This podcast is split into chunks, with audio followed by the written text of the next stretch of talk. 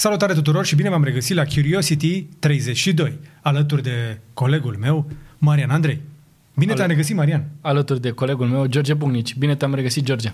Dacă vi se pare că aveam amândoi ochii roșii, cei care ne ascultați mai ales pe podcast, avem ochii roșii pentru că abia ne-am întors din Electrip 2 și a fost wow! A fost super tare. Uh, Vă mulțumim că ne-ați urmărit pe Insta și pe toate platformele, dar urmează un vlog uh, foarte tare la care Radu încă lucrează, pe care el l-a și filmat și pe care îl vom publica luni seara. Dar până exact. atunci, uh, niciun spoiler, avem niște bucăți foarte bune de pe drum, pe care abia așteptăm să le împărtășim cu voi. Vrem doar să vă mulțumim că ne-ați urmărit în, într-un număr foarte mare uh, și că v-ați înscris și la giveaway-ul OPPO pe care l-am finalizat uh, în Sfânta Vineri. Uh, avem și astăzi o listă întreagă de materiale pe care le vom uh, prezenta de uh, noutăți din internet și tehnologie, dar hei, ce să vezi, vom începe cu știrea cea mai importantă a săptămânii și anume, Care din ele?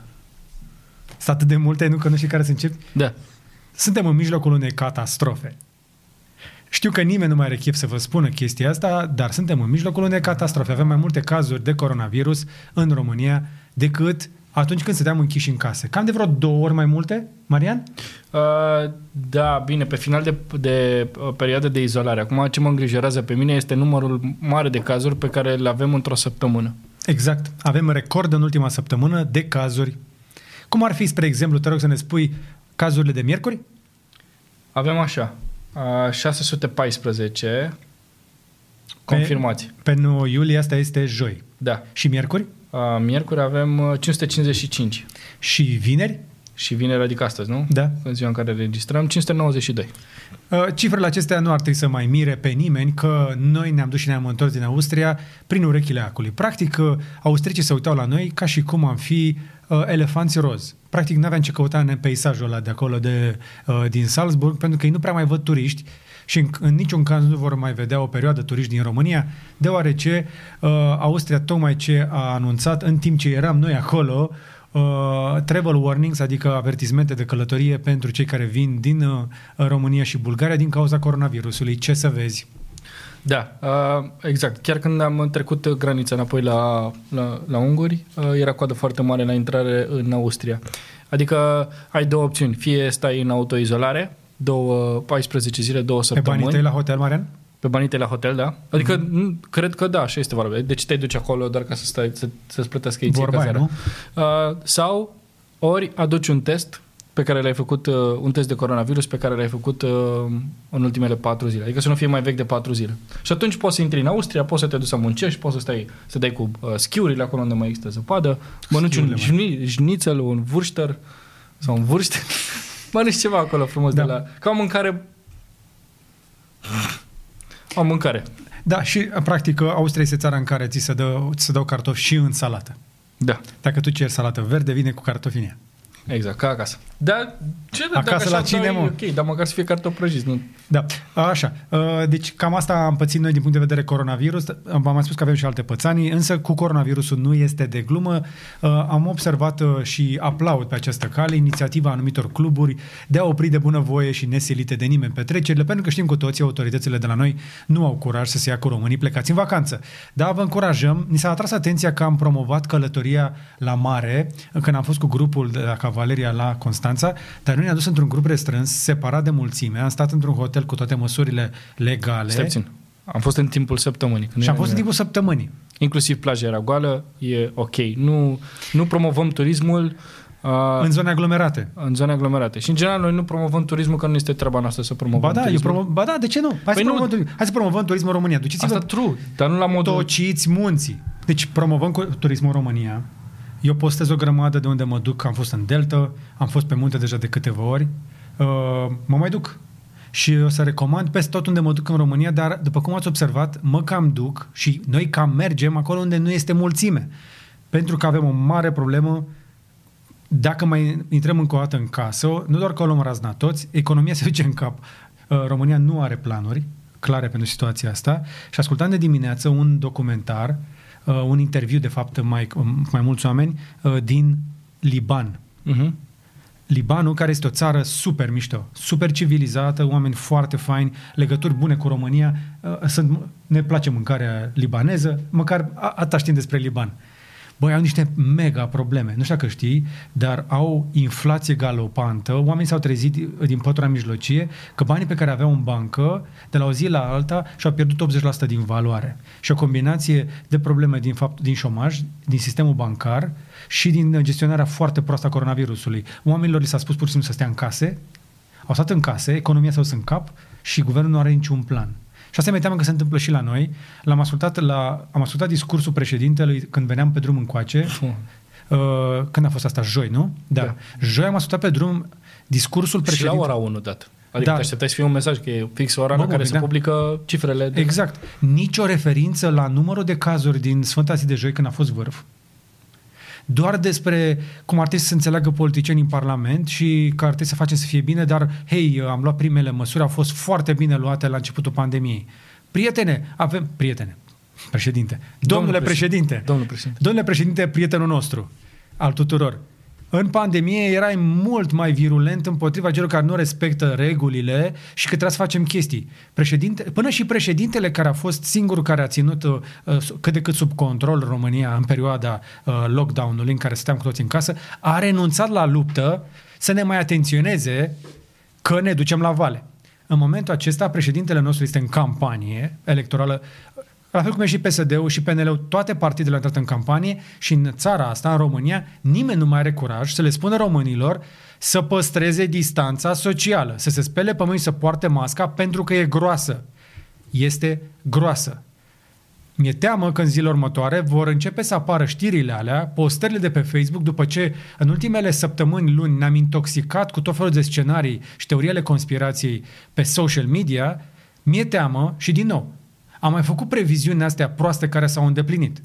Mi-e teamă însă că această previziune nu aș vrea să o fac, dar cred că se va întâmpla ca săptămâna viitoare, nu mai târziu, să vedem primele postări pe Facebook cu mi-a murit cineva drag, pentru că cei de la spital mi-au spus că nu mai au ventilatoare și că nu mai sunt locuri la terapie intensivă. Asta urmează. Secțiile de terapie intensivă sunt la capacitate maximă sau chiar depășită, se va intra cât de curând pe spitale suport, adică spitale de sprijin, și nu avem destule resurse ca să facem față unei astfel de rate de infectare în fiecare zi. E atât de simplu.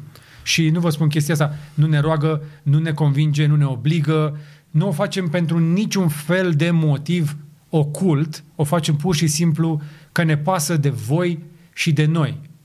Dar dacă intrăm cu toți în casă, noi vom câștiga și mai puțin. Deci este împotriva interesului nostru economic, dar ne pasă în primul rând de viețile noastre și ale familiilor noastre și de familiile voastre și de voi.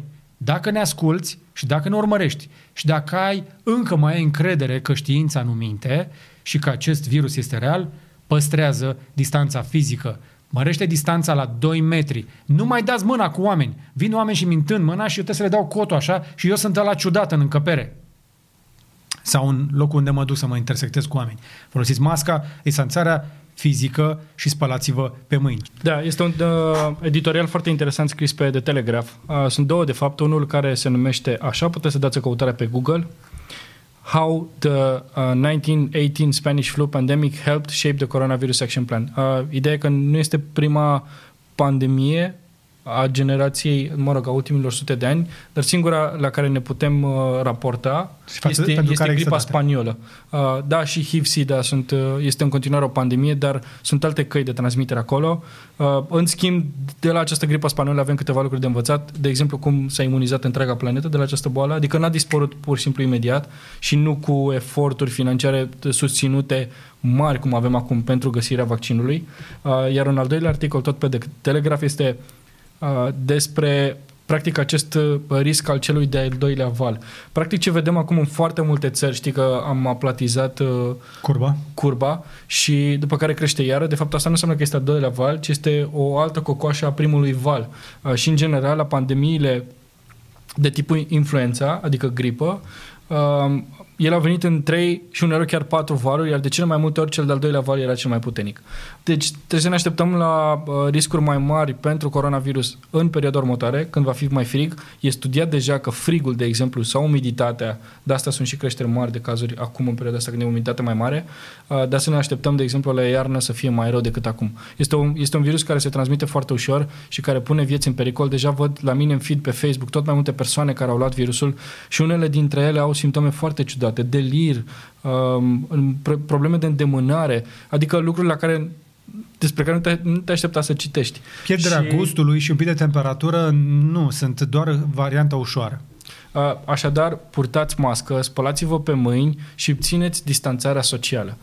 Sunt trei reguli super simple la care, de, la, de la care la un moment dat nici, numai, nici măcar nu trebuie să mai uh, gândești. Și e, e enervant, de exemplu, când ieși din București, nu știu dacă e la fel în preajma Clujului sau în preajma orașelor mai mari, dar în momentul în care ieși din București, te duci la 50 de km de aici, înspre Bolintin, înspre uh, Fetești, înspre Islaz, Călăraș și așa mai departe, și te duci la o benzinărie, Petrom, Lucoil, MOL, am fost în toate, nici măcar angajații nu poartă mască și nici cei care alimentează. Și noi, noi Bă, practic, nu înțelegem riscul, adică da, Noi care intram cu măști în benzinării și în astfel de locuri, noi eram mai ciudați. Deci, uh, boala există, dar, mă rog, nu se uită neapărat la noi cei care nu cred că există această boală. Sper să mă înșel. Adică sper să nu mă înșel, pardon. Vor veni după publicare la exact. ceva timp, stai liniștit. Ok, cat, da. uh, cam atât despre coronavirus. Uh, e, suntem pe vârf, uh, nimeni nu are curajul să spună lucrul ăsta. E, suntem din nou pe mâna noastră. Amintiți-vă că prima dată, înainte să ne, să ne bage în casă autoritățile, deja oamenii cereau să se ia măsuri. Și trebuie să cerem din nou. Dacă noi nu cerem, da, știu că e căldură afară și să stai în casă pe căldura asta o să fie horror. E, va fi, e deja horror. Va fi și mai horror. Dar trebuie să facem o alegere dacă gândim pe termen lung sau gândim pe termen scurt. Vreți să ne bucurăm de vara asta și după aia mai vedem noi? Ok, mergem mai departe. Hai să trecem la alte știri. Exact. Uh, trecem la o știre pe care am primit-o de pe Twitter de acum două săptămâni și pe această care vreau să încerc scuze uh, față de Dora sau at uh, LWR underscore Dora că am, am uitat efectiv, am pus deoparte știrea ta și am uitat să o spunem. Uh, este o știre care, din punctul meu de vedere, este foarte importantă și ar trebui să ne intereseze și pe, și da. pe noi în calitate de creatori de conținut. Uh, ideea în felul următor, Shutterstock a scăzut la 0, nu, la 0, 1, 0,2 uh, dolari uh, per 10 post. cenți sau uh, între 10 cenți și 20 de cenți, nu pe, per Undeva postare? cam acolo. Depinde de, per, depinde per de, de, de, de nivelul de, de venituri al creatorului. Shutterstock, cea mai mare platformă de poze și video create de creatori independenți. Practic este un marketplace, da? Este un site unde îți pui marfa și vine cineva și cumpără poze. Uh, a scăzut dramatic veniturile oferite creatorilor cu peste 60%, dacă nu am reținut corect? Da, de la, sunt creatorii, uh, sunt fotografi, de exemplu, care spun că de la 70 de cenți pe poză au ajuns uh, la 10 cenți pe poză, fotografi care sunt uh, destul de bine cotați în Shutterstock, adică au, um, lucrează de, cât, de câțiva ani. Ideea în felul următor. De exemplu, dacă ești publicație, presă și vrei o poză uh, generalistă sau o poză care să reprezinte articolul tău, intri pe site și plătești până la, mm, nu știu, hai să căutăm o poză. Păi nu, dar uite, te deschid direct uh, homepage. Lexus. Deci vreau o poză cu un Lexus. Ah, okay. Ca să arăt cum funcționează, da? Și o poză cu Lexus, făcută în LA, California, pe 20 uh, mai, făcută de Paul LP, și îmi apare download for free. Download for free, dacă îți faci abonamentul, primești 10 poze, primele 10 poze gratuite, da. dar dacă uh, te duci pe prima pagină și te uiți la plans, sau uh, poți să duci acolo. Uh, tu pricing, stai. uite la pricing. Pricing. Dacă te duci la pricing o să vezi că da, ai primele 10 poze gratuite, după care poți să faci o subscripție pentru 20 de poze pe lună la 2,5 euro pe poză. Adică cu 50 de euro pe lună poți cumpăra, poți primi 20 de poze. Deci sub, nu scapi sub 22,50 euro per poză. și ei ajung să dea mai puțin de 10% creatorilor, ceea ce mi se pare înfiorător și din această cauză există o mișcare care se numește hashtag boycott Shutterstock și dacă dai căutare cu hashtag boycott Shutterstock uh, pe, pe, uh, pe Twitter o să găsești o mulțime de postări de la creatori care anunță că și-au mutat contentul de acolo sunt, pe Adobe Sunt milioane Stock. de poze care au dispărut, sunt uh, mii, cred că, de, de fotografi care au dispărut de pe acea platformă. Este și un editorial pe Digital Camera World care întreabă așa, valorează fotografia ta 10 cenți, că dacă stai să te gândești câți bani ai dat pe aparat, după care pe uh, mediile de stocare, după care pe PC-ul pe care ai editat, plus timpul tău ca editare, eu cred că o fotografie nu valorează doar uh, 10 cenți. Plus că de câte ori poți să vinzi aceeași fotografie, de exemplu? Adică nu cred Dar că nu e poți, caran... să, nu poți să o vinzi de 1000 de ori cu 10 cenți ca să obții 100 de dolari pe ea și cu 100 de dolari să-ți plătești o zi de muncă? Da, uite, mă gândesc, de exemplu, la poza asta cu Lexus, că n-a fost, cineva trebuie să se ducă, să ia Lexusul ăla, să-l pună Să-l frumos, spele, să-l parcheze, să-l- să-l, să-l spele, lustruiască. adică sunt și astfel de cheltuieli și e o chestie foarte interesantă, tot la Dor am văzut pe Twitter, că a dat retweet la un moment dat, că cineva în boicot Shutterstock a urcat niște fotografii needitate, niște fotografii foarte proaste pe care cred că le-ar face orice turist care are un telefon mai vechi, uh, știi, în fața monumentului. Și uite o poză cu Taj Mahal, niște poze cu niște plante pe acolo, uh, niște fotografii subexpuse Da. cu soarele pe acolo. Deci cam astea sunt acele poze pe care merită să dai 10 cenți. Și Uh, da, e o poveste interesantă, sunt curios ce are Shutterstock de zis în, în situația asta, pentru că, uite, mai, mai e o poveste cu CEO-ul Shutterstock. lor s-a luat efectiv în gură pe românește cu creatorii și le-a spus că dacă nu le convine să plece, să încerce să-și vândă marfa în altă parte. Încă o chestie, de exemplu, în uh, China nu poți să faci căutări după președintele Chinei, Taiwanese flag, Taiwan flag, dictator, yellow umbrella și așa mai departe, uh, lucruri de simbolistică din Da. da. toată mișcarea din Hong Kong și uh, noul președinte, uh, mă rog, CEO al uh, Shutterstock, Stan Pavlovski, a spus că ar trebui să angajeze în altă parte. A spus angajatului nemulțumit de această cenzu- uh, cenzură, știi? Da, Shutterstock se comportă deja ca o mega corporație lipsită de bun simț uh, și nu ar trebui să ne mire uh, cu- comportamentul lor pentru că, spre exemplu, uh, a postat cineva o captură de ecran, nu știu dacă mai există conversația asta, este din 24 iunie, când John Oringer, fondatorul uh, și chairmanul de la Shutterstock, a zis așa, că Shutterstock a plătit un miliard creatorilor și acum muncim serios pentru următorul miliard în payout-uri. Și după care Klaas Valkman îi răspunde pe Twitter și zice nu, creatorii fac toată munca cea grea, de două ori mai grea, ca să obțină acel miliard în plăți. Shutterstock poate doar să stea pe spate și să se relaxeze și să ia o felie din ce în ce mai mare din plăcintă ca apoi să le dea uh, uh, ca să le dea cât mai puțin uh, creatorilor, real classy. După care John Oringer se enervează și răspunde muncim de 5 ori mai greu să vă obținem vouă acel miliard. Crezi că lumea a devenit mai ușoară pentru noi și a devenit mai grea pentru voi? Mediul s-a schimbat și este mai greu pentru toată lumea. Hai să ne întoarcem toți la muncă. Ești liber să-ți iei contentul de pe platformă. Și apoi mai spune odată, dacă poți să-ți vinzi contentul singur, de ce nu faci chestia asta? Du-te! Honestly, this is ridiculous. Pe bune, asta este ridicol, ne întoarcem la muncă, tu nu trebuie să te întorci la muncă, ia-ți contentul și pleacă. Și nu este prim- singura situație, mai sunt creatori care au spus că din cauza că au intrat în această mișcare boi- boicot, Shutterstock s-au trezit cu conturile banate. Sh- Shutterstock așadar este o companie mare, are sedii, are cheltuieli, pandemie, coronavirus, mai puține vânzări de poze și atunci au mai tăiat din banii creatorilor că, hei, se Seamănă descurcă are ăștia. cheltuieli mari decât uh, asta. Creatorii de conținut practic sunt cea mai mare cheltuială pentru ei. Doar îți mulțumim de pont. Ne pare rău că n-am discutat atunci când era subiectul un pic mai fierbinte. Uh, Dar este, dar, este un subiect în Bine. derulare. uh, este în continuare în delu- de rolare. Uh, da, cam asta este. Deci dacă aveți poze sau dacă sunteți fotografi și ați lucrat cu Shutterstock, că așteptăm impresiile voastre mai jos uh, în comentarii. Sunt curios câți bani ați făcut, de exemplu, pentru, sau câte poze ați vândut pentru 1000 de dolari. Um, cu tarifele normale necriate și exact. Exact. cât v-ar lua acum, de exemplu, să faceți 1000 de dolari. Sunt mulți oameni care ne urmăresc, care știu că sunt freelancer și lucrează pe cont propriu, sunt mulți creatori de content, printre cei care ne urmăresc. Intrați la comentarii și spuneți-ne experiența voastră. Cu această ocazie îi rog pe cei care uh, intră la comentarii pentru banalități să se abțină. Am vrea ca această zonă să redevină relevantă pentru cei care vor să obțină informații, nu păreri. Ok, continuăm? Da, continuăm uh, scurt, așa pe doi. Um, Audi e-tron, Q4 e-tron Sportback. Audi a prezentat uh, aceste fotografii, să zicem, interesante, cu un concept care va ajunge, cred eu, în, uh, în scurt timp și uh, realitate. Nu uita că există deja un Audi e-tron Sportback.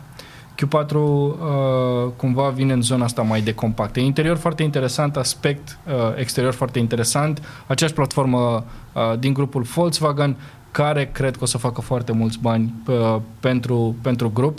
Practic ai șasiul, ai deja bateriile, uh, începi să pui ce forme vrei tu pe mașină și chiar sunt curios de cum o să meargă și cum o să arate acest Q4. Săptămâna viitoare, uh, marți, la ora prânzului, o să am un clip uh, cu Mai un bine zi data. Pe 15? 14 iulie. 14 iulie, ok. Un clip cu un uh, viitor model uh, electric care va rupe piața.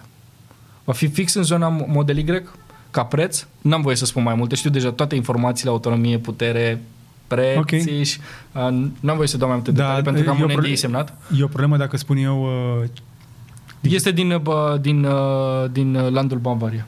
ok, good, am înțeles. Așa, poate fi și Audi, poate fi și BMW. Acum fiecare înțelege ce vrea.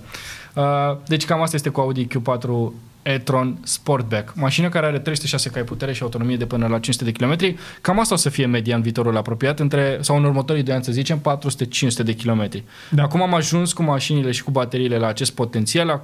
Uh, producătorii muncesc acum să scadă prețul acestor pachete de baterii, după care ne vom muta către zona de 600-700 și cred eu că până De în 2000 kilometri autonomie. 2030 o să avem mașini cu autonomie de 5, 1000 de km. Dar cam ăștia sunt pașii. Uh, Vom avea 1000 de kilometri când densitatea bateriilor se va dubla, adică pe aceeași greutate vom avea aceeași autonomie. M-aș mai întoarce put foarte scurt la poză, pentru că aș vrea din poza asta, pentru cei care ne urmăresc, sau dacă pur și simplu, dacă doar ne ascultați, când veți vedea prima dată acest concept uh, uh, Q, Q4, e-tron, așa îi spune? Q4 e-tron, E- e-tron Sportback concept. Când vă uitați la poza asta, trebuie să înțelegeți exact uh, efortul acestor companii care încearcă să vândă cea mai scumpă mașină electrică posibil care ar putea să fie cumpărată. Înțelegi ce zic? Uh-huh. Cea mai scumpă mașină cumpărabilă. Pentru că nu e compactă, deși n-ai nevoie de altceva decât de o compactă în viața de zi cu zi, dar e o Mhm, compactă un pic mai înălțată, deci este SUV, este ceva ce ți-ai dori, dar este și ceva ce ai avea nevoie.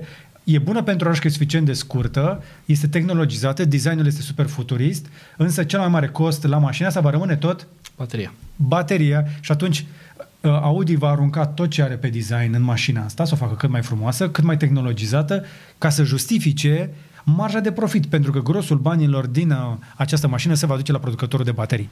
Exact. Și la fel va fi și la ceilalți producători pentru o vreme de aici înainte, până când producătorii europeni vor uh, călca pe cărarea începută de Tesla, adică vor trebui să-și producă propriile baterii și m, mai multe tehnologii. Dar despre asta mai povestim.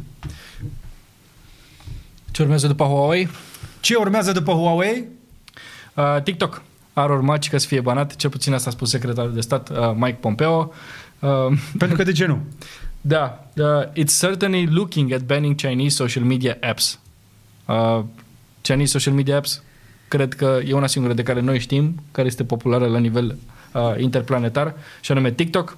Uh-huh. O aplicație care a prins tot mai mult în Statele Unite și culmea este aplicația uh, care a făcut ca la acel uh, raliu al lui Trump, Acel meeting, să spunem. da, raliu, îmi place mie că sună mai bine, uh, n-au venit foarte mulți, uh, Practic, mai, mai mult de jumătate din locuri erau goale pentru că a fost un challenge pe, pe TikTok. a fost un challenge pe TikTok de f- fan K-pop care pur și simplu și-au rezervat locuri la meetingul uh, făcut de Donald Trump uh, din Tulsa și s-au trezit dintr-o cu locurile goale că nu veneau oamenii. Și TikTok are o putere fantastică, mai ales printre tineri, pentru că a mai fost ceva cu Dogecoin. Dai să-ți arăt. Săptămâna asta, tot pe TikTok s-a întâmplat un, uh, un mare pump, uh, un mare surge, o mare creștere a uh, Dogecoin. Sunt curios dacă a rămas acolo sus, dacă rezistă încă trendul. Ia să vedem. Dogecoin, care a fost făcut inițial efectiv ca o glumă, glumă. e o criptomonedă însă care săptămâna asta a făcut record. Ia uite. Deci a crescut de la mm, După o perioadă foarte lungă, 66% în ultimele șapte zile. deci după o perioadă absolut banală și plictisitoare, unde cât era înainte, era absolut constant înainte la, mai jos, mai jos, acolo? 0,023. Deci de la așa 2-3 la 0,0522. E o creștere uriașă. Deci e o creștere absolut uriașă care a fost generată efectiv de utilizatorii de pe TikTok care au decis să se îmbogățească făcând un pump.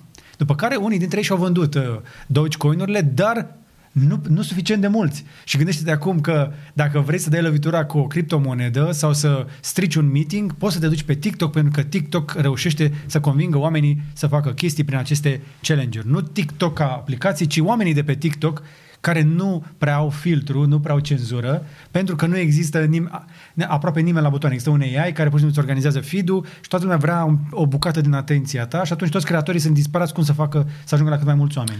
Da, uh, sunt foarte mulți adolescenți, sunt uh, uh, TikTok are un public mult mai tânăr decât uh, Facebook sau Instagram și uh, americanii și în general specialiști în securitate se tem că chinezii au informații foarte interesante despre această nouă generație și cum poate fi ea manipulată.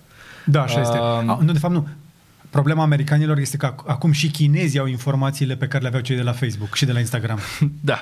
Uh, e, e, uh, o, o să urmeze un val de așa ceva, de ură împotriva TikTok. Probabil americanii o să-l împingă și către celelalte uh, state din lume, din Europa, dacă vreți contract în continuare cu noi. Uh, doar săptămâna trecută sau acum două săptămâni, India a banat vreo 50-60 de aplicații, uh, tot așa de la dezvoltatori chineze, chinezi, uh, motivând evident riscurile uh, de securitate națională.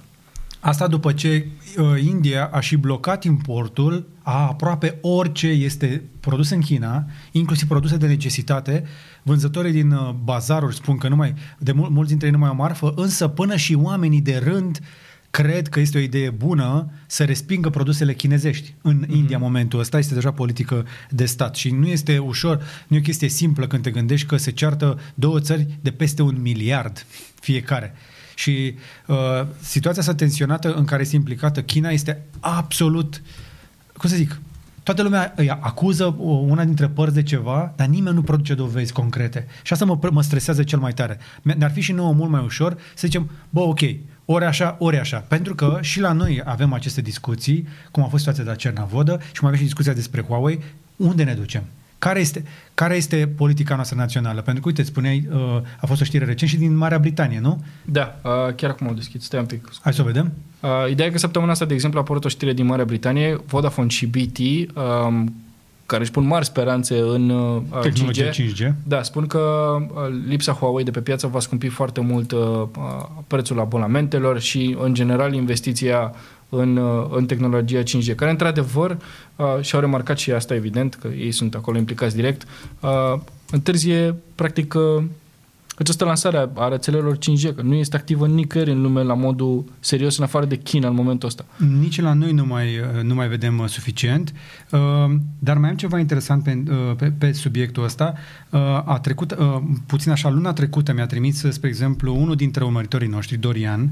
Ideea e în felul următor. Acum, m- că nu vreau să sune ca și cum este un clip sponsorizat de Huawei, că nu este, uh, dar vrem să știm, este sau nu sigur. Adică sunt doar vorbe aruncate în aer și trebuie să știm exact, bă, Da. e periculos sau nu e periculos sau Da. uh, ducem banii în altă parte și pe când ar trebui să se ducă încolo. Adică, A- Este necesar în momentul ăsta ca să știm că noi, spre exemplu, fără dovezi concrete, fără o poziție oficială publică a guvernului nostru, a țării noastre, a serviciilor noastre de informații de orice există fel, acel memorandum care... Este doar un memorandum România-SUA, în care noi trebuie să avem încredere că americanii ne spun că e o idee bună să nu facem chestia asta, dar nu ne spun de ce. Uh-huh, uh-huh. Și atunci ar trebui cumva ca și autoritățile noastre să spună în clar poziția noastră față de este asta. Pentru că um, sunt foarte multe semne de întrebare, dar nu avem uh, suficiente răspunsuri și uh, toată starea asta de incertitudine afectează direct nu doar piața, ci și românii care lucrează la Huawei și afectează foarte multe lucruri. Plus că peste toată nebunia asta mai vine și pandemia care face pagube și revin uh, acum la ce spuneam, Dorian, uh, îi spun doar prenumele, este unul dintre uh, băieții, să zicem așa, școliți care ne urmăresc și care lucrează în Telecom. Astea sunt imagini din Franța.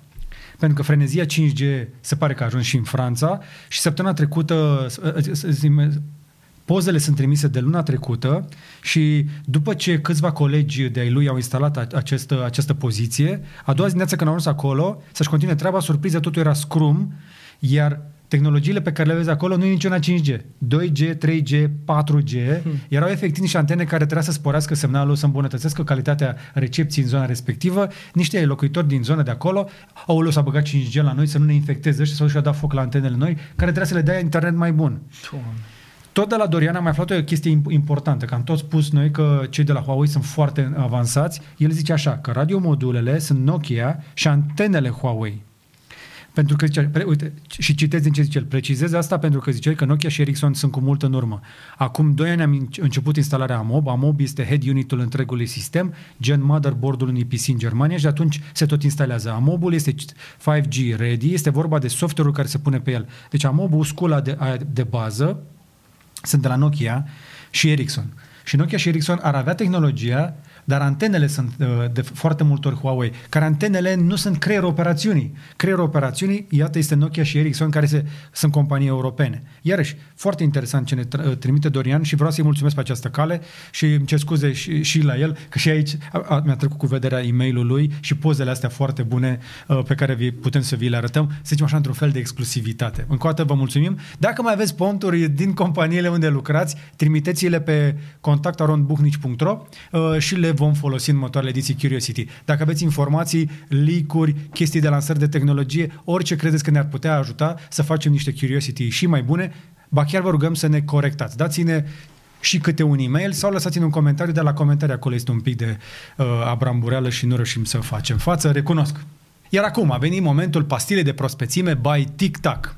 Avem o știre foarte interesantă din Statele Unite, atent selecționată de Marian Andrei. Ce faci dacă internetul merge prost și nu reușești să găsești o soluție de la furnizorii tradiționali de servicii de internet? Păi, îți construiești uh, propria infrastructură, George? Adică și tu dacă stăteai în Corbeanca, de fapt stai în Corbeanca și ai fi avut net prost, cu siguranță ai fi rezolvat ceva. Cu siguranță, n-aș fi lăsat lucrurile așa. Uh, știrea asta, una dintre puținele știri pozitive care vin din Statele Unite ale Americii și una dintre puținele știri pozitive peste care am dat zilele astea, uh, este practic povestea unei comunități din Pennsylvania. Comunitatea care se numește Big Valley și care era foarte nemulțumită de uh, internetul de acolo au, făcut, au fost foarte insistenți cu uh, guvernul local, cu autoritățile de acolo, foarte insistenți la operatorii de uh, date și de telefonie mobile de acolo, până când în cele din urmă au pus cu toții bani, s-au adunat la oaltă și au început să-și construiască propria infrastructură wireless de internet, adică nu cu cablu tras de undeva. Deci un fel de rețea de cartier, dar pe wireless. Exact. Cei mai mulți dintre cei de acolo sunt pensionari și o să te las și cu un uh, citat al lor care spune așa – Uh, e foarte bine să fii unit în comunitate pentru că nu știi uh, ce specializare are cel de lângă tine. Deci e, uh, faza în felul următor. Au folosit o platformă pe care au închiriat-o, uh, o antenă dezafectată și pe acea antenă au pus, uh, pe, pe acea, mă rog, schelă, construcție, au pus antenele. Unul, dintre, unul din comunitate era sudor, celălalt era uh, inginer de structură și practic fiecare și-a folosit specializarea ca să construiască, ca să construiască această Văd că au pus și panouri fotovoltaice, practic soluția lor de internet, stâlpul, ancore, energie, totul este self-sustainable. Exact. Aveau viteză de 200 și un pic de kilobits pe secundă. Deci nici măcar nu puteau să asculte deci o melodie... 0 și 3 megabits pe secundă, ceea ce înseamnă, da, undeva pe nu la puteau să asculte um, o melodie de pe Spotify la calitatea Uh, de top, 320 de kilobits pe secundă, iar acum viteza ajunge până la vreo 25 de megabits. Deci este o viteză super bună și au dat seama, da, față de România nu, dar și-au dat seama, de exemplu, că um, în timpul pandemiei, că nu pot urmări un feed pe Netflix și cumva această pandemie i-a motivat să facă o treabă uh, foarte interesantă. Îmi place foarte tare cum arată camera tehnică. Super bine organizată, au toate echipamentele, inclusiv baterii, ca să nu pice netul în mijlocul unei sesiuni, evident, de Netflix. Da, deci baterii de Nissan Leaf montate acolo. Apropo, două pachete de baterii de Nissan Leaf și uh, citesc din, uh, din ce a declarat uh, șeful proiectului. Practic și-au făcut o organizație non-guvernamentală acolo și a spus așa You have to tap into the skills of your community, he said. You never know who your neighbor is and what they can do. Așa că hai să ne salutăm mai des vecinii hai să ne salutăm vecinii pentru că habar nu ai cu ce se ocupă vecinul tău. Exact. Și să fim mai uniți până la urmă. Ai văzut ce și-a pus pe gard unul dintre ei? Mm. Rural Broadband Cooperative Member. Așadar, o organizație non-profit făcută de un pensionar. Așadar, aceasta a fost uh, pastila de prospețime by TikTok, pastilă pe care o să o vedeți de acum încolo în următoarele episoade de Curiosity. Așadar, o să căutăm știri uh, pozitive știri, altfel știri care până la urmă te pot motiva să faci o schimbare și asta este genul ăsta de știre. Dacă aveți și voi astfel de știri, uh, trimiteți-mi pe contactarondbucnici.ro sau pe redacția rondcavaleria.ro că eu sunt acolo uh, responsabil și uh, da, Mulțumim, TikTok. Mersi, Marian, frumoasă știre. Mi-ar plăcea să vedem uh, și la noi mai multe comunități așa de unite. Exact. Uite nu mânca că... iară toate TikTok-urile. Nu, nu, nu, așa a făcut tot electripul Ia, am, știi că e trucul ăsta să scoți una, n-am putut, o să-ți dau trei. O să iau și Așa eu. a zis că îmi dă din... Și sunt trei aici, se vede clar, nu? Și O, trebuie se să vede cum- facem, trebuie să facem și tic-tac băburnac. Hai. Prima, o încercare, da? O încercare. Pentru cei care ne urmăresc, de punct. uh, doar audio, da, lui Marian a ieșit. Un, un, pe jumătate. Nu, așa, Și trebuie să pun în picioare. trebuie să vină așa sau așa. O încercare, da? Daniel, scuze pentru sunet. O încercare. Nu, nu, O nu. încercare. A fost de încălzire, Am de câștigat, am antrenament. câștigat. Bun. Marian, Marian, mai încerc o dată. Dă un coa. Dacă nu Gata. fac cu cafeaua. Hai să mergem mai departe, că mai avem știri, George. Uh, vreau să mai încerc o dată. Nu mai încerci o dată. Marian, mai încerc o dată. Nu. Uh, Radu, spune-i lui Marian că vreau să mai încerc o dată. Vreau să mai încerc o dată. Nu mă opri acum. Sunt de ne... Mai dă-mi o dată. apropo de prospețime. Mai dă-mi o dată. Apropo de prospețime. Dă încă o dată. Ultima dată, gata. Mulțumesc. Vezi cât de greu mă pot impune? Mi este din ce în ce mai greu să mă impun aici. Trei. Tu, tu nu vrei să mai am încă o șansă pentru că vrei numai tu să-ți iasă. Radu, ține. Bravo, mersi. Apropo de prospețime, Scuze pentru zgomot. apropo de prospețime, Sony launches wearable air conditioner. De la Sony poți să cumperi acum nu doar Sony Mark Alpha 3, 4, 5 Mark 2, telefonul ăla care nu are ecran de 90 de Hz. Cu... Așa se numește, nu? Cum se numește telefonul ăla de la Sony? Sony Xperia 1 Mark 2. Așa, mersi mult. Uh, De la Sony poți să-ți iei acum aparat de aer condiționat e de vânzare, Radu, acum. Asta e portabil. diferența. L-am Acum tot este văzut de pe la vânzare. Târgu Radu, l-am văzut prototip, nu am putut să punem în apel. Acum, ci că chiar există. Există un uh, mic aparat pe care îl pui aici pe ceafă, într-un tricou special, cred, sau practic E, nu, poți poți să-ți să-l faci agăți pe orice tricou. și o să-ți răcească uh, spatele și tu o să simți... Uh, Curent. O, aoleu, Exact. aoleu. La asta japonezii nu s-au gândit. În România n-are nicio șansă acest aparat Aoleu. pentru că românii cred în curent. Noi suntem singura țară care crede în curent. Aparatul ăsta este generator de curent. Nu electric, curent din ăla. Uh, Radu, nu ne opri curentul.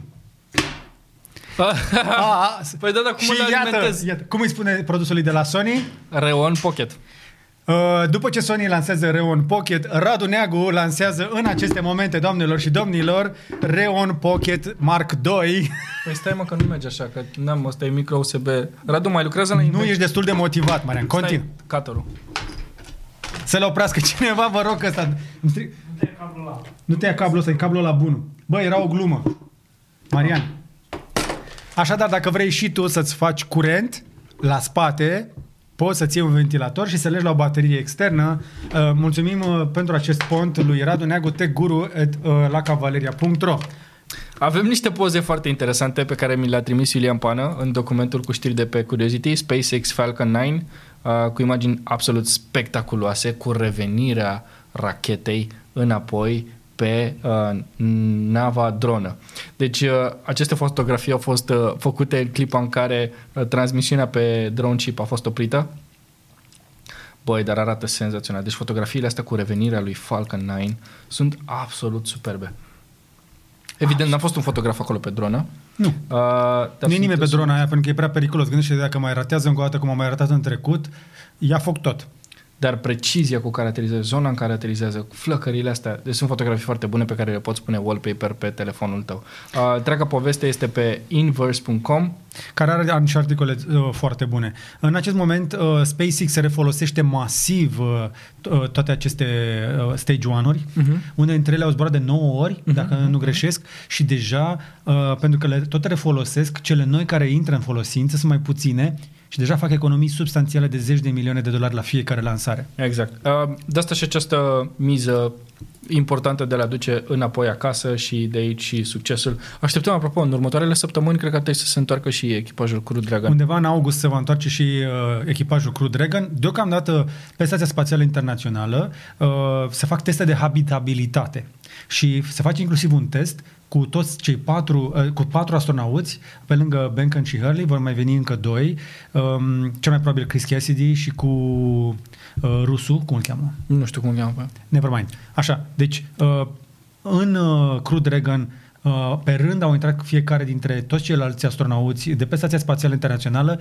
pentru uh, assessment de confort. Deci uh, cum li se pare, cât de confortabilă li se pare capsula. Există inclusiv perioade de testare pentru așa ceva. Practic ceva de genul, ia-ți o cameră, știi? Și i-au dat o cameră să se adus, adus pe Crew Dragon, să stea să se relaxeze, să vadă cum e pe acolo dar se vor scoate bagajele cu care au venit, că și-au venit cu bagaje, știi? Uh-huh. Și vor intra acolo patru astronauți, pentru că știi că acest Crew Dragon are și setup de patru persoane. Și să ajungă pe Marte la un moment dat sau pe lună. O să vedem. Dar până să ajungă acolo, deocamdată să vadă cum se vor simți, cum, cât de confortabil este pentru patru pasageri, pentru patru astronauți și vor face niște teste statice. Cum ar Păi, cu veni. ecranele alea mari pui un Netflix. da. Uh, da, Adică foarte că interesant. până pe lună poți să vezi toate serialele de pe Netflix. Uh, în schimb, avem știri și de pe Marte cu uh, roverul Curiosity. Uh, e doar o coincidență de nume, am fi vrut noi să inspirăm uh, pentru așa ceva, de seama că nu suntem noi încă la nivelul ăla, dar foarte insa- interesant, Curiosity intră într-o nouă etapă a vieții, uh, nu uh, una în care să se redescopere pe sine, uh, ci caută să descopere urme de viață pe Marte nu la modul de organisme vii, ci uh, bacterii sau uh, uh, nevertebrate, probabil, care au trăit acolo miliarde de ani. Este o poveste foarte interesantă, iarăși de pe invers.com. Curiosity uh, a pornit un, uh, un hike, ce spații ție să faci George la munte, uh, de peste o mile, uh, către mile? Mount Sharp. Mamă, ce tare. Da, și acolo încearcă să găsească urme de apă, urme de, uh, de, de bacterii, urme de viață uh, care, uh, cum spuneam, au existat acolo. Ești curios să afli viteza maximă a lui Curiosity? Viteza Între maximă lui Curiosity este de 82 o oră pe săptămână. 82, între 82 și uh, 328 de picioare pe oră. Nu știu cât înseamnă asta, dar pare lent. Un picior este 30. Pe acolo, da. Deci 30 de centimetri pe oră, între 30 și 100 6 de metri. 6 6 metri pe și... oră. Ok. Da. That is very slow-mo.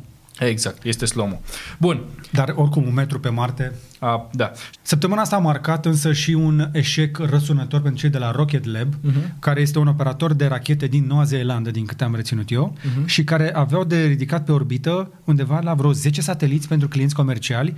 Doar lansarea în sine urma să-i coste 7,5 milioane de dolari. Au făcut lansarea doar că racheta a fost pierdută cu tot cu sateliții. Wow. Aveau cască cu sateliții? Mă, pe- pentru situații de genul ăsta există... Asigurare pentru fiecare satelit în parte. Există anumite. Sunt scumpe asigurările, toate companiile care trimit sateliți pe orbită sunt, se asigură împotriva pentru uh, unei astfel de pierdere, pentru că există asiguratori care știu, ok, la 100 de lansări, cam câte dau rasol. Și atunci tu plătești o fracție din uh, costul lansării ca să acopere un astfel de, de fond. Însă cea mai mare pierdere pentru companie a fost timpul pierdut pentru a pregăti această lansare uh, și, evident, uh, uh, timpul pierdut pen- și pentru crearea sateliților de către clienților, nu i-au publicat pe toți. Iar Peter Beck uh, și-a cerut scuze public pe Twitter, iar Elon Musk uh, l-a încurajat uh, și a spus că uh, îl înțelege și că lansarea de rachete e, nu e un lucru ușor. Și există o comunitate destul de strânsă între lansatorii de rachete. Iată că în astfel de Nu e situații... un hobby și ăsta, îți dai seama. Da.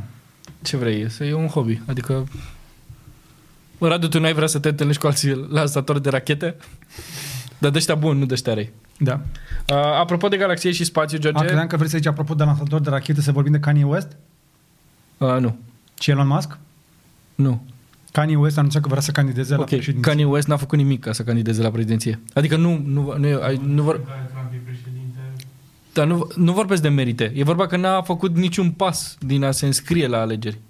Ba da, a anunțat că va, va candida. Da. Anunțarea... Uite, uite. Deci voi sunteți martori. Eu o să candidez uh, ca președinte... Nu, eu o să candidez ca să fiu președintele Republicii Moldova. Că una e să anunci și una e să și faci o chestie. Ceva mai nu, fac- nu, nu voi face nimic. Marian, Da. Deși mi-ar plăcea să poate unire. partea cea mai interesantă în legătură cu această candidatură a lui Kanye West la președinția Statelor Unite... E că nu crezi că s-ar putea duce mai jos de atât, nu? Ba da. Pe mine mă bucură foarte tare că nu mai e prieten cu Trump, unul la mână. Da? Doi la mână s-a luat în gură cu nevastă sa pe ultima ei colecție. Da. Și trei la mână, Da. cine este endorserul numărul unu, cine este susținătorul numărul unu al Kanye West? Mm. Nu știi? Elon Musk. Elon Musk, care s-a pozat împreună cu el la Elon acasă. Kanye a făcut o vizită socială acasă lui Elon Musk Mm-hmm. și cine crezi că a făcut poza? Păi pro- probabil Jay-Z voia, uh, Jay-Z, doamne, probabil Kanye West voia un model Y gratis, pentru că e foarte greu să îți cumperi unul acum și să fie livrat repede și probabil pe interes. Ori asta, ori Cybertruck, mă gândesc. Că de semi nu are față. Adevărul pe că dacă el va candida și va promite că dă la giveaway în Statele Unite un Cybertruck, are șanse să câștige. Nu, nu e asta. Cine a făcut poza lui Kanye West cu Elon Musk? Soția lui Elon pe care o cheamă cum? Marian, nu ai cultură muzicală. Stai puțin. Nu pleca de aici. Serios acum, ne luăm prea în serios. Why so serious? This is curiosity, not seriosity. Apropo de rachete, mai încerc o dată, ca să nu bag pe aia cu bombele. Deci Kanye West a anunțat uh, candidatura pe 4 iulie Da? și spune că ac- are și el un consilier. Consilierul lui este Elon Musk. Și a spus că a dat un interviu pentru Forbes în care a spus că discută despre chestia asta de ani de zile cu Elon. Nebunia lui Salam? Nu, nebunia lui Elon. Așa? I propose to him to be the head of our space program. Adică vrea să-l facă șef la NASA. Practic, Mersi. Scuze, Daniel, uh, Marian își face de cap. Deci, pe modelul că dacă te ajut să devii președinte, mă pui șef la NASA, ei bine, Kanye West i-a promis lui Elon Musk că îl face șeful programului spațial al Statelor Unite. Ăsta nu e conflict de interese? Băi, mane, tu nu e chestia asta în serios. La fel râdeam de Donald Trump când a anunțat că va candida. Eu vorbesc Nu, eu despre, nu râdeam. despre Nu știam că o istoria să iasă. viitorului. Acum facem istoria viitorului. Fii atent. De atunci, Elon Musk a spus că West este cea mai mare inspirație a lui și l-a lăudat inclusiv în revista Time, în timp ce Kanye West l-a apărat pe Musk și a dat tweet-uri despre el și a spus cât de mult își iubește Tesla Model S. Uh, știi că Kanye West a declarat, de exemplu, că are și coronavirus. Dar nu se știe dacă a avut. Anyway, uh, iar Musk mai poartă din când în când Easy Sneakers. Deci este o prietenie foarte interesantă între ei. Poza cu cei doi în care uh, Kanye West vine acasă la Elon Musk cu o jachetă portocalie, iar Elon poartă un tricou negru cu o portocală pe piept, Da. Da? Și pe care au postat-o, uite, Kanye West. When you go to your boy's house and you're both wearing orange. Eu am poza asta la altă. Cum? Asta. Da, o știai? Nu. Și Și acum- știam poza văzut, dar nu am văzut că acum am văzut că sunt inversate căpățânile. A, nu,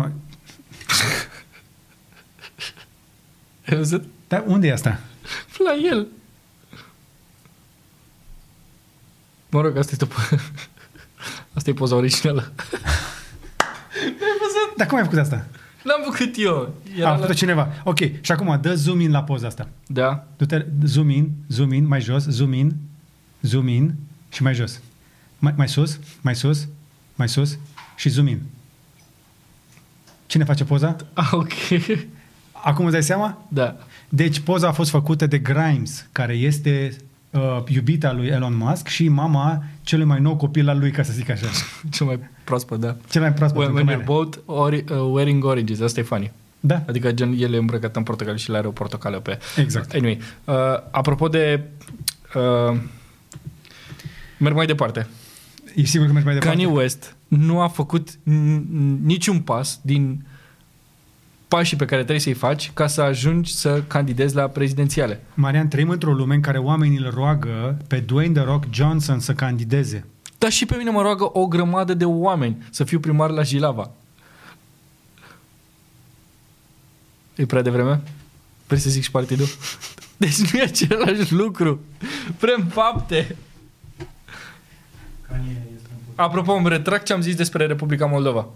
Kanye e împotriva avortului. Ok, super. E bine de știut. Kanye e republican. Kanye, Kanye știi, știi, dacă vrei să te întâlnești cu Kanye, știi ce trebuie să faci? Mm. Bine, trebuie să fii miliardar în primul rând și duminica trebuie să duci cu el la gospel, la biserica lui. Are și biserică și a făcut biserică. omul. Da, da, da. N-ai Are văzut un comentarul? album doar de gospel, de muzică. Da, bine, Uh, am mers prost, da, e ok. Uh, da, dar... Uh, ce voiam să zic? Deci, uh, mă retrag ce am zis mai devreme despre Republica Moldova. O să candidez uh, la primăria Comunei Jilava pe care uh, mi-ar plăcea Apropo- să facă oraș și să fac canalizarea să funcționeze. Dar asta nu înseamnă că o să ajung primar sau asta nu înseamnă că o să ajung să candidez Ba primar. da, ai șanse reale să ajungi. Apropo, a ajuns la Sconi la uh, Muscel? Uh, da, și-a anunțat de curând... Uh, Candidatura? da. Și ce a făcut? A ajuns? Ia. Nu, n-a ajuns încă. Păi alegerile sunt mai încolo. Hai să-i facem publicitate electorală lui Elena Lasconi. A fosta noastră colegă de la ProTV o să candideze... La Câmpul Lui Muscel. Da, vrea să ajungă primar acolo. Mi se pare foarte tare că a renunțat la carieră de jurnalist uh, ca să ajungă acolo și că poate să schimbe în bine un oraș care este uh, foarte frumos și care are foarte multă istorie. Am ajuns de două ori la Câmpul Lui Muscel, de fiecare dată um, ca sportiv de performanță în campionatul național Da. de viteză în coastă. Uh, dar, totuși, ce, în ce stadiu este? S-au făcut alegeri? Când sunt alegerile? Nu, nu s-au făcut alegerile, alegerile se fac în toamnă. Uh-huh. Se fac în toamnă uh, alegerile. Ia uite, a avut un live uh, la ea pe Facebook acum 4 ore, vineri când înregistrăm noi, faceți cunoștință cu Florin Frizerul. De 31 de ani își face meseria cu mare drag și așa se face că agenda de programări e întotdeauna plină. Îmi place Florin și îmi plac oamenii care muncesc cu pasiune. Și data viitoare poate vin la tine. Weekend frumos, vă pup. Și încă ceva film acesta este filmat și montat de colegii și prietenii mei, Ioana Marcu și Dan Belu. Ia uite ce frumos. Deci, așa se face candid- așa se face uh, Eu îi doresc, uh, eu îi doresc Publicitate succes electorală. acolo. Uh, Nu o să fie ușor, că Da. sunt uh, interese mari la mijloc, ca să, ca să citez un clasic în viață. da. Uh, Dar da, apropo de Într-o interes... lume- uh, acum, nu avem Zi. Scurt disclaimer. Nu susținem politic pe nimeni. Nu avem ag- o agendă politică, dar trebuie să înțelegem că trăim într-o lume în care am ajuns să ne uităm după lideri în locurile neobișnuite. Exact. Și Asta era uh, lecția pe care trebuia să o învățăm cu toții și aici mă opresc. Nu vă încurajez să votați nici cu Kanye West și nici cu Elena Lasconi. Votați cu cine vreți voi. Exact. A, dar pentru Elena Nasconi putem să uh, garantăm că e ok. Scurt, până la cripto, ultima știre, Samsung Galaxy Unpacked 2020 va avea loc pe 5 august. 5 august, da, noul Samsung Galaxy Note 20, uh, care așa arată teaserul, dar până la momentul la care ajunge acest material E deja tot pe net. e deja tot pe net. Adică au scăpat poze, inclusiv un mini unboxing. Mai simplu spus, este un fel de Samsung uh, Galaxy S20 Ultra mai pătrățos, Uh-huh, cu penul mutat pe partea cealaltă uh-huh. și acum penul va mai face niște chestii pe care nu o să le folosească nimeni, dar în continuare eu cred, și sunt, am fost întotdeauna mare fan Galaxy Note, eu cred că va fi unul dintre cele mai tari telefoane de pe planetă, cu noul pachet de camere, Plus ecran cu mai mulți herți. cu, ec- cu un ecran cu măcar 90 de Hz, eu cred că o să facă cu 120. Galaxy Note do- uh, 20 Plus, eu cred că va avea stofă de lider detașat și eu nu cred că viitorul iPhone se va apropia de ce este capabil acest Note. Da. Le, le-abia aștept și eu. Fan Note, utilizator de două generații de Note. Uh, sunt u- genul de utilizator de Note care folosea penul. Am mai găsit o știre săptămâna asta care pe mine mă interesează foarte tare. După cum știți, noi suntem mai disperați cu electromobilitatea și chestii de genul ăsta. Mai există un motiv în plus dacă vrei să treci de pe diesel sau benzină pe mașină electrică, dacă vrei să salvezi și pădurile uh, virgine sau pădurile tropicale din țări de unde se p- produce ulei de palmier.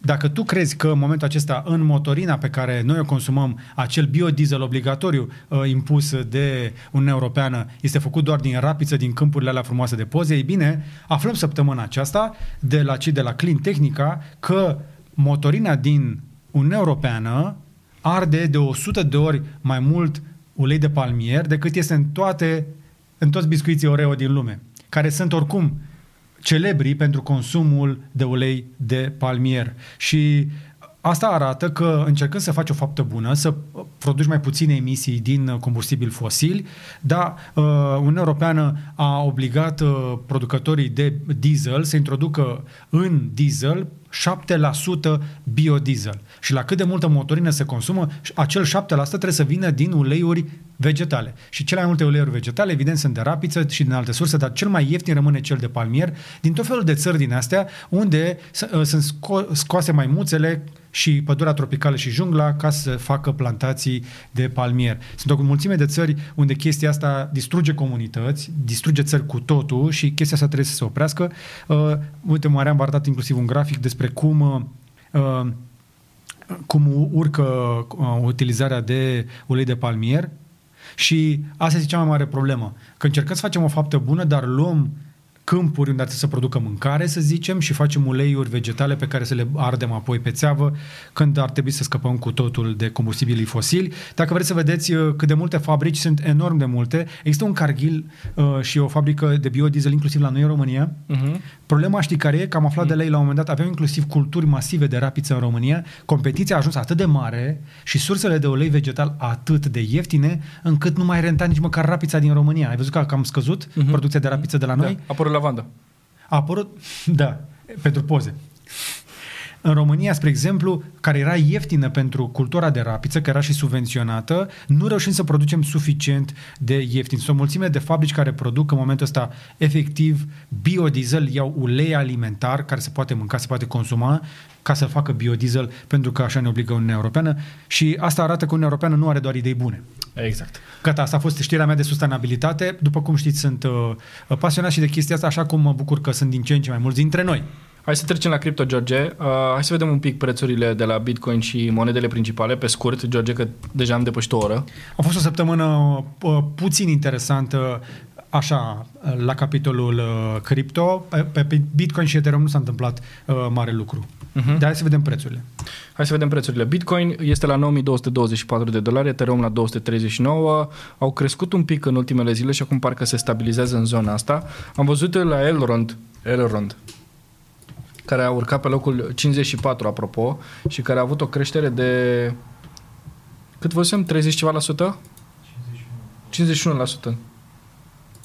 Uite, Elrond, ultimele șapte zile, cam așa au arătat. Și acum este în vârf uh, bine de tot. E aproape la uh, un cent, nu? Ai zis, un cent? Astăzi, 10 iulie, putem să spunem că moneda românească Elrond a depășit pragul unui cent unui cent, ceea ce este o, o evoluție fantastică dacă te uiți la ce s-a întâmplat uh, în ultimele luni. Acum o lună încă se puteai să iei cu uh, 0,05 cenți. A crescut de 20 de ori, deja de peste 20 de ori. Este o creștere uriașă și doar creșterea în ultimele 24 de ore o face cea mai activă monedă de pe piață și ăsta este meritul lor, pentru că au un proiect foarte bun și au o grămadă de parteneriate care vor fi tot anunțate până la anunțarea uh, mainnet-ului de pe 31 iulie. A fost anunțat la sfârșitul săptămânii trecute, mainnet-ul pe 31 iulie, dar e o perioadă de pump dar tehnologia din spate este într-adevăr foarte bună și a fost menționată în multe locuri. Nu vreau să spun mai multe acum, este, o, este destul de multă, să zicem așa, emulație pe, pe piață și nu vrem să o afectăm oricum România, o piață mică, nu avem noi să afectăm foarte tare, dar iată că sunt proiecte de cripto în sfârșit suficient de interesante și care să aibă uh, interes global și din România. Sunt pe locul 60 în momentul ăsta pe Binance, la trading, una dintre cele mai active monede de acolo. Deci, vineri, uh, de pe joi până pe vineri s-au tranzacționat peste 27 de milioane de dolari echivalent în El, hmm. Elrond. Ceea ce spune mult uh, pentru uh, interesul uh, pentru această monedă. Sunt foarte multe proiecte în această perioadă de cripto care cresc însă foarte bine și le vom urmări în, în continuare. Uh, în continuare vă încurajez totuși să nu cheltuiți pe cripto decât banii pe care se pregătiți să și pierdeți. Volatilitatea este foarte mare. Creșteri de 50% în 24 de ore nu sunt sustenabile pe termen lung, arată un interes foarte ridicat pentru o monedă pe termen scurt, dar care poate la fel de bine să coboare la loc. Și dacă tu bagi 100 de lei înainte de căderea cu 50%, mai vei avea 50 de lei în viața reală. Însă avantajul este că tot mai multe platforme de tranzacționare permit alimentarea prin sistemul SEPA. Și prin SEPA poți să-ți muți banii în contul de trading, dacă vrei să faci trading, uh, cu costuri minime. Adică poți să-ți muți banii repede, în uh-huh. Câteva ore, uh-huh. și au și uh, comisioanele foarte reduse. Deja ori sunt 0 sau 1 euro în funcție de platforma de uh, exchange pe care îl folosești, inclusiv cei de la Crypto.com care, care ne sponsorizează pe noi oferă chestia asta, dar mai sunt și altele. Și asta arată că deja zona asta de uh, cripto devine tot mai accesibilă, de la mhm. sume tot mai mici. Oamenii pot să tranzacționeze de la sume mici cu comision mic, pentru că pe platformele, să zicem așa, care fac tot felul de CFD-uri, uh-huh. de mhm. obicei comisiune de vreo 3, 3,5% și practic dacă nu ai o creștere de măcar 4%, nu are niciun rost să investești și trebuie să aștepți să crească moneda aia vreo 4% înainte să-ți scoți 0,5% profit, după care să plătești și banii pentru scoaterea bani, uh, din platformă. Uh, suficient însă despre chestia asta. În continuare, documentați-vă cât puteți de bine despre proiecte. Sunt o mulțime de proiecte interesante în această perioadă. Unul dintre cele, vă spuneam, pe care le urmărim uh, este uh, Elrondul, dar M-am uitat foarte interesant că tot vorbim de cei de la uh, Crypto.com, uite-te puțin tot pe CoinGecko da. și caută CRO-ul. M-am uitat un pic zilele astea la cât de stabilă este creșterea lor. Dacă tot la CRO, în momentul ăsta este pe locul 7, dacă nu greșesc, Stai, după nu. Cardano. Crypto, uh, Crypto.com Coin este în momentul acesta pe locul 9 în CoinGecko, adică este una dintre cele mai lichide monede, cu un volum mare de, în momentul ăsta, 60 și 5. Nu, nu, a, este, uh, s- uh, volumul din ultimele 24 ore e 65 de milioane, dar valuation-ul, deci capitalizarea este de peste 2,5 miliarde. Deci CR-ul moneda de pe platformă este de, uh, echiva- uh, a ajuns la echivalentul la 2,5 miliarde în circulație, ceea ce arată că, uite, spre exemplu, uh, Crypto.com, cei cu, uh, despre care noi v-am mai povestit uh, pe parcursul ultimelor luni, au tot crescut și dacă te uiți la creșterea monedei, este o creștere foarte sănătoasă și constantă, ceea ce arată că monedele acestea uh, bine puse la punct, cu un sistem uh, suficient în spate, cu proof of stake și cu uh, costuri minime, pot atrage mai mulți oameni care să aibă încredere să le folosească și foarte important staking-ul. Staking-ul este un subiect despre care tot trebuie să mai vorbim. Cred că trebuie să facem un clip dedicat despre staking ca să explicăm ce înseamnă chestia asta. Pur și simplu investești într-o monedă, după care îngheți moneda aia într-un cont pe platformă pentru o perioadă de timp. Și eu, spre exemplu, am pus uh, acum uh, vreo două, trei luni uh, niște CRO într-un cont, am făcut stake și uh-huh. deja mi-a crescut valoarea, pe lângă dobânda pe care mi-o vor da ei la sfârșitul celor șase luni, cu 30%, fără să fac nimic.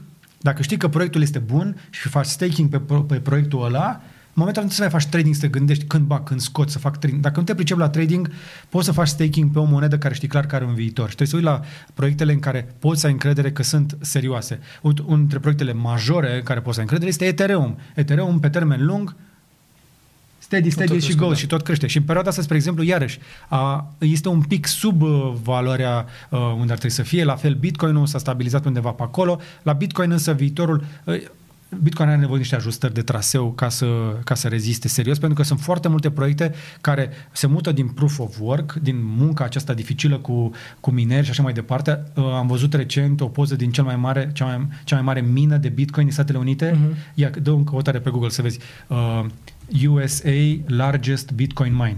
În Asta? Texas. Da, acolo este cel mai ieftin curent. Este uriașă. Pentru a, pentru a face mining de Bitcoin, să produci câte 100 de Bitcoin pe zi, ai nevoie de niște, o fabrică absolut uriașă. Și în Dacă sens, închizi fabrica asta, gata. Ce faci? Ce se întâmplă cu Bitcoin? nu se întâmplă nimic. Sunt suficient de multe calculatoare în lume încât rețeaua Bitcoin nu pățește nimic. Uh-huh. Aici Ok. okay. nu cred că sunt 1, 2, 3 maxim procente din puterea de procesare de pe planetă. Mm-hmm. S-au dus foarte mulți acolo pentru că e 7 cenți kW. Ok, destul de ieftin. E foarte ieftin. Dar în momentul în care te muți de pe proof of work, unde ai calculatoare care fac calcule matematice foarte multe și te muți pe proof of stake, unde validatorii sunt niște noduri în care fiecare pune o anumită cantitate din moneda aia și da, ok, pentru că ai moneda asta, tu poți deveni validator și validezi doar tranzacții, nu trebuie să faci calcule matematice foarte complexe, dar tu nu știi pentru cine faci calcul, uh, validarea Da, da, da. respectivă, devine mult mai eficient tot sistemul.